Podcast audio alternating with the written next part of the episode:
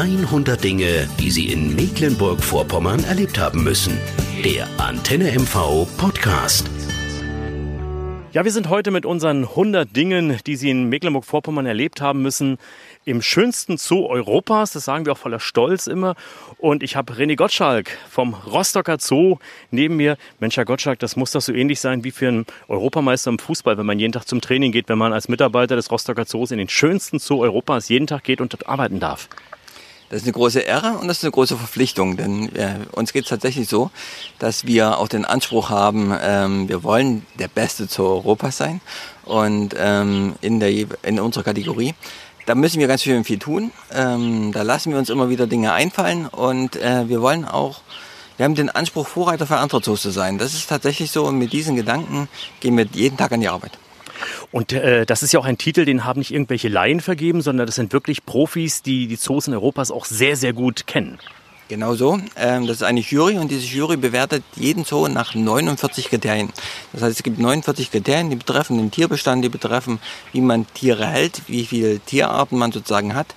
Die betreffen aber auch betriebswirtschaftliche Ergebnisse, die betreffen äh, Fragen, wie sind die Eintrittspreise, wie ist die Größe des Zoos, wie viele Mitarbeiter beschäftigt der Zoo. Das ist sehr tiefgreifend und eine sehr gründliche Untersuchung, die da vorgenommen wird. Größe des Zoos schon ein Stichwort. Ich habe immer das Gefühl, wenn ich hier in den Rostocker Zoo gehe, ich könnte eigentlich Tage hier drinnen bleiben. Also ein Tag reicht meistens gar nicht, um alles zu sehen.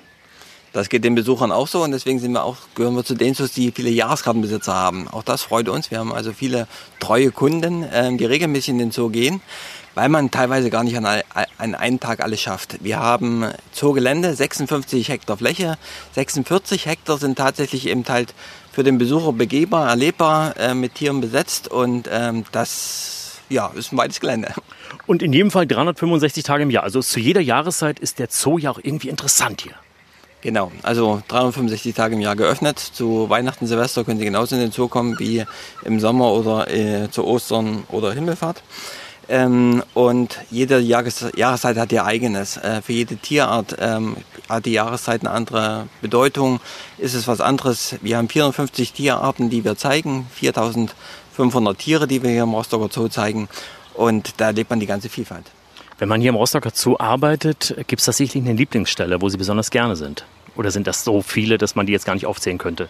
Also da, wo wir uns jetzt gerade befinden, das haben wir bewusst mit ausgewählt, weil das gehört schon mit zu den Anlagen. Wir sind jetzt hier in der Seevogelbarriere und ähm, hier haben wir eine begehbare Barriere, wo zehn verschiedene Vogelarten ähm, drin sind, die ja frei sich entfalten können, fliegen können. Wir sehen die Inka-Seeschwalben, die Kampfläufer, die uns neugierig zugucken, Säbelschnäbler.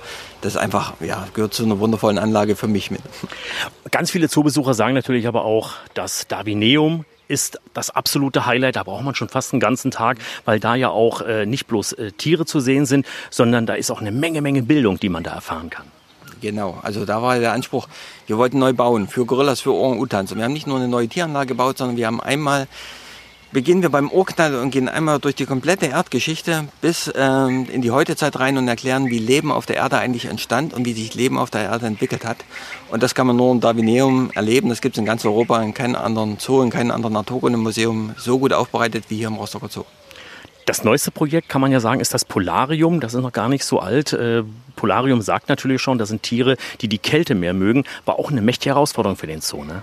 Ja, weil da geht es um Tierarten, die in den arktischen Gebieten sind. Pinguine, Eisbären, ähm, die mögen es kalt.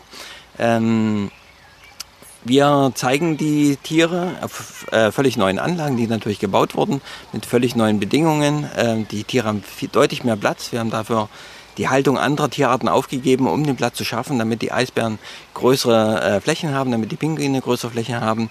Und ähm, der Anspruch, den wir haben, wenn wir neu bauen, wir wollen mehr, mehr vermitteln. Das heißt, man kann ganz viel erfahren über Pinguine, über Eisbären. Wir haben beim Eisbären ein eigenes Besucherzentrum gegeben, wo wir das äh, darstellen. Und wir wollen zeigen, dass Pinguine am Südpol sind, Eisbären am Nordpol.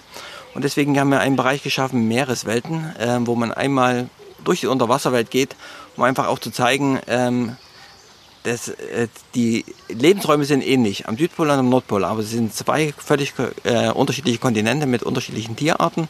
Ähm, und dazwischen gibt es noch eine ganz große Vielfalt, die sich unter Wasser abspielt. Indirekt haben wir ja auch schon die Kinder angesprochen, die das natürlich sicherlich wissen mit den Pinguinen und den Eisbären. Aber der Rostocker Zoo ist natürlich auch ein Familienzoo. Ja, äh, ein Drittel unserer Besucher sind Kinder. Das ist äh, tatsächlich so, darauf sind wir stolz. Ähm, Das berücksichtigen wir, indem wir für die Kinder eigene Erfahrungsstationen machen, indem wir eigene Angebote machen. Man kann im Rostocker Zoo einen Kindergeburtstag buchen und feiern. Ähm, man kann schulische Angebote hier wahrnehmen und das befördern und unterstützen wir alles mit, indem wir gerade versuchen, auch auf Kindesebene Tiere attraktiv zu machen, spannend darzustellen und für die Kinder das Wissen leicht aufzubereiten. Und das Schöne ist ja bei dem Zoo auch, wer heute kommt und vielleicht in einem Jahr später erlebt immer wieder was Neues hier im Osterzoo. Es gibt immer wieder neue Projekte und äh, Dinge, die Sie hier anschieben. Ja, das eine ist, äh, das verlangt der Lauf des Lebens, dass Tiere ähm, sterben, dass Tiere geboren werden. Äh, und das andere ist, dass man Tieranlagen immer wieder erneuern muss, immer wieder äh, neu machen muss. Sie kommen in die Jahre. Ähm, wir haben 120-jährige Zoo-Jubiläum letztes Jahr gefeiert und in 120 Jahren Zoo hat sich viel verändert. Können Sie schon mal so einen kleinen Ausblick geben, etwas verraten, was das neueste Projekt dann sein wird? Also wir sind gerade noch an der Endfertigstellung der Sichlerbarriere und der Luchsanlage. Das sind die Gehege, die jetzt in Kürze neu eröffnet werden. Und ähm, der Blick nach vorn während, wird sein, dass wir bei den Seehunden und bei den Seebären nächstes Jahr äh, anfangen wollen zu bauen. Ähm, da werden dieses Jahr die Planungen vorbereitet, sodass nächstes Jahr gebaut werden kann und wir 2022 ähm, komplett neue Anlagen haben werden bei Seebären und Seehunde und die dann auch in einem völlig neuen Terrain sehen können. Die meisten Menschen in Rostock und in Mecklenburg-Vorpommern kennen den Rostocker Zoo äh, logischerweise. Es gibt ja viele Urlauber, die das erste Mal vielleicht bei uns hier auch oben sind und in den Rostocker Zoo gehen. Was für einen Tipp haben Sie denn? Wie sollte man den Rostocker Zoo am besten kennenlernen und genießen? Ja, das ist halt die Herausforderung, dass wir jeden Besuch mit auf den Weg geben. Jeder muss das Darwinium und das Polarum einmal gesehen haben. Die äh, Gebäude liegen ein bisschen voneinander entfernt, sodass man vom restlichen sowas mitkriegt. Die Highlights sind also die Orang-Utans, die Gorillas, die Eisbären und die Pinguine auf der einen Seite. Und dazwischen haben wir einen ganz wunderbaren Park, eine wunderbare Parklandschaft, in der die Tierarten eingebettet sind. Und wenn man das Darwinium und Polarum sehen will, muss man das andere mitnehmen. Gibt es ein Lieblingstier, das Sie haben?